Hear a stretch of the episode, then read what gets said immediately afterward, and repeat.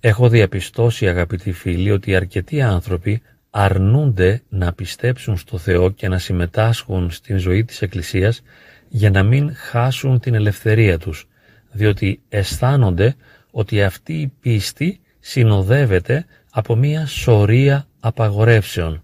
Οπότε με έναν λογικό τρόπο σκεπτόμενοι λένε αυτοί οι άνθρωποι, εάν μπω στην Εκκλησία και χρειάζεται να περιορίσω την σεξουαλική μου δραστηριότητα, τη σεξουαλική μου ζωή, εάν χρειάζεται να νηστεύω, εάν χρειάζεται να πηγαίνω στην Εκκλησία, να εξομολογούμε, να παρακολουθώ τις εκκλησιαστικές ακολουθίες, όλα αυτά είναι ένας πολύ μεγάλος κόπος. Για ποιο λόγο λοιπόν να μπλέξω?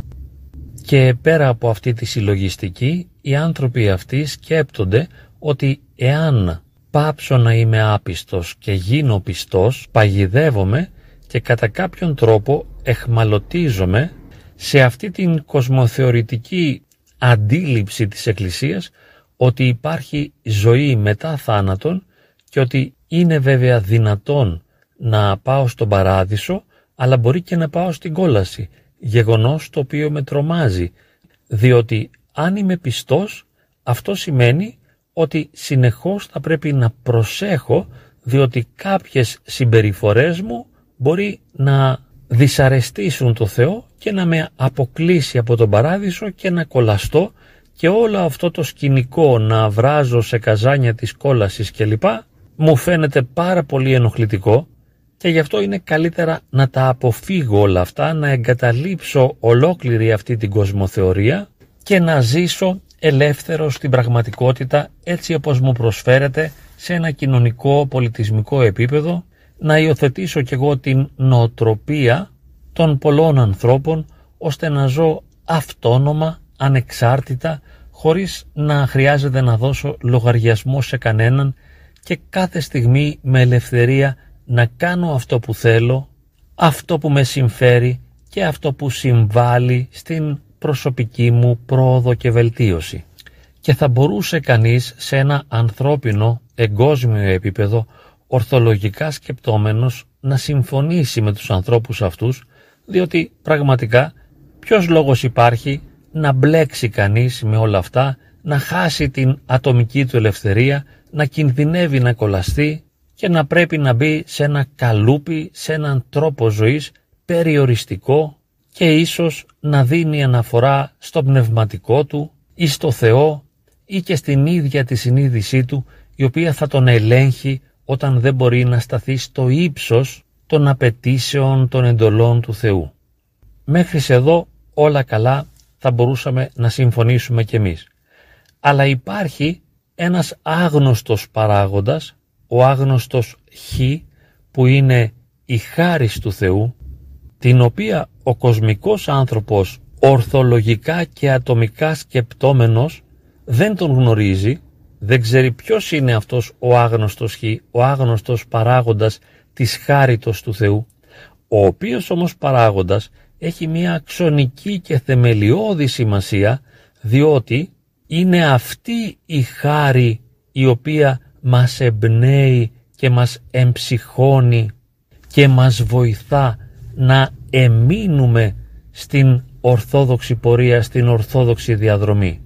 Εξαιτίας της βίωσης αυτής της χάριτος του Θεού, της μετοχής δηλαδή κατά χάριν στις άκτιστες ενέργειες του Θεού, μπορούμε να σταθούμε στο ύψος των εντολών του Θεού, και αν δεν μπορούμε να σταθούμε, όπως και πολλοί χριστιανοί δεν μπορούμε να σταθούμε σε αυτό το ύψος, τουλάχιστον να έχουμε την επίγνωση ότι αυτός ο ορθόδοξος δρόμος δεν είναι ένας δρόμος καταπίεσης, στιγνής υπακοής σε θείες εντολές, αλλά είναι ένας δρόμος χαράς, διότι η καρπή της χάριτος του Αγίου Πνεύματος είναι, όπως μας λέει ο Απόστολος Παύλος, χαρά, ειρήνη, μακροθυμία, πίστης, Χριστότης, πραότης, εγκράτεια κλπ.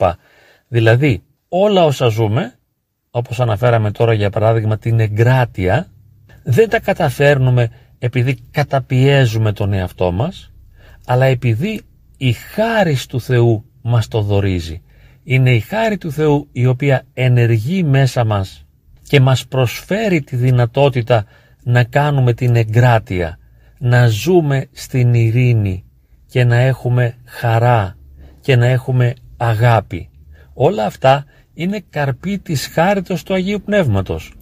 Πηγάζουν δηλαδή τα χαρίσματα αυτά από τον ίδιο το Θεό και εμείς καθώς γευόμαστε τα χαρίσματα αυτά, καθώς γινόμαστε δεκτικοί των χαρισμάτων και τα προσλαμβάνουμε, αποκτάμε την δυνατότητα να σηκώσουμε αυτό που λέμε τον σταυρό της ορθόδοξης χριστιανικής πορείας. Οπότε ο σταυρός αυτός είναι Χριστός και το φορτίο ελαφρύ και δεν κουράζεται, δεν εξουθενώνεται και δεν περιορίζεται ο πιστός. Βέβαια, πολλές φορές απομακρύνεται ο ίδιος από τον Θεό και ο πιστός δηλαδή απιστεί και ο Θεός του παρέχει αυτή τη δυνατότητα. Δεν τον υποχρεώνει να παραμείνει δέσμιος στη χριστιανική πορεία. Εάν θέλει μπορεί να απομακρυνθεί από το Θεό και πολλοί απομακρύνονται. Όταν λοιπόν απομακρύνεται ο πιστός και στο βαθμό που απομακρύνεται και απέχει από την χάρη, χωρίς να ενισχύεται από τη χάρη αυτή του Αγίου Πνεύματος, τη χάρη του Θεού, δεν μπορεί να τα καταφέρει και πνίγεται και ασφιχτιά από τους κανόνες και τις εντολές και τον τρόπο και το ρυθμό της Εκκλησίας και επιστρέφει στα του κόσμου, εκοσμικεύεται κι εκείνος και βέβαια ζει ελεύθερα, αυτόνομα, κάνει ό,τι θέλει, ικανοποιεί τον εαυτό του, ικανοποιεί το εγώ του ή έστω γίνεται αλτρουιστής εάν το θέλει και στον βαθμό που το θέλει. Είναι κύριος, κυρίαρχος του εαυτού του. Δεν έχει κάποιον άλλον κύριο, αλλά κύριος είναι ο ίδιος. Έτσι λοιπόν, το να γίνεις πιστός είναι ένας συνεχής άθλος. Είναι το να γίνεσαι κάθε στιγμή πιστός και να μην απομακρύνεσαι από την πίστη, να μην απομακρύνεσαι από το Θεό, να μην χάνεις την κοινωνία, την ενότητα που έχεις μαζί του, η οποία σε τροφοδοτεί με τη χάρη. Εάν απομακρυνθείς από το Θεό, χάνεις τη χάρη, παγώνεις και επιστρέφεις στον κόσμο. Βέβαια θα μπορούσε κανείς να είναι ένας αποξηραμένος χριστιανός, το οποίο σημαίνει ότι θα ακολουθεί τα τυπικά, τις εντολές, τους κανόνες, τους νόμους της Εκκλησίας, χωρίς όμως να βιώνει τη χάρη, αλλά αυτός ο άνθρωπος δεν θα είναι ένθεος και χαριτωμένος, η πίστη του δεν θα είναι ζωντανή, διότι δεν θα τροφοδοτείται από τη χάρη του Αγίου Πνεύματος, θα είναι αποξηραμένη πίστη, άχρηστη πίστη, ανόητη και γι' αυτό ένας τέτοιος άνθρωπος κατά κάποιον τρόπο γίνεται στερεοτυπικός, απολιθωμένος, άχαρης, λυπημένος, θλιμμένος, καταπιεσμένος, μπλοκαρισμένος, απογοητευμένος. Διότι έχει χάσει τη γοητεία του Θεού και κράτησε τους τύπους, ενώ έχει χάσει τη ζωντανή ενέργεια της χάριτος του Αγίου Πνεύματος. Είναι σαν να παραμένει κάποιος μία λάμπα σε ένα πορτατίφ, αλλά να μην είναι στην πρίζα, να μην έχει ρεύμα και να μην μπορεί να δώσει το φως. Οπότε κάποιος άλλος που τον κοιτάζει έτσι σβησμένο, λέει τι κάνει αυτός εκεί, τι ρόλο παίζει, γιατί στέκεται πάνω στο πορτατίφ.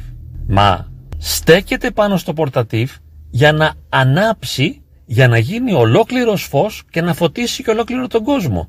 Απλά εφόσον δεν έχει μπει στην πρίζα, κατά κάποιον τρόπο αχρηστοποιείται. Δεν έχει νόημα όλο αυτό που είναι και όλο αυτό που κάνει.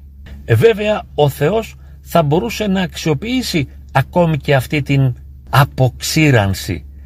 Ο Θεός μπορεί να αξιοποιήσει ακόμα και τον μαρασμό και να τροφοδοτήσει και να ζωοποιήσει και να αναζωογονήσει και πάλι αυτόν τον άνθρωπο. Έστω διότι έμεινε εκεί πιστός, ξερός και μαραμένος. Αλλά δεν είναι αυτό το νόημα της χριστιανικής πίστης.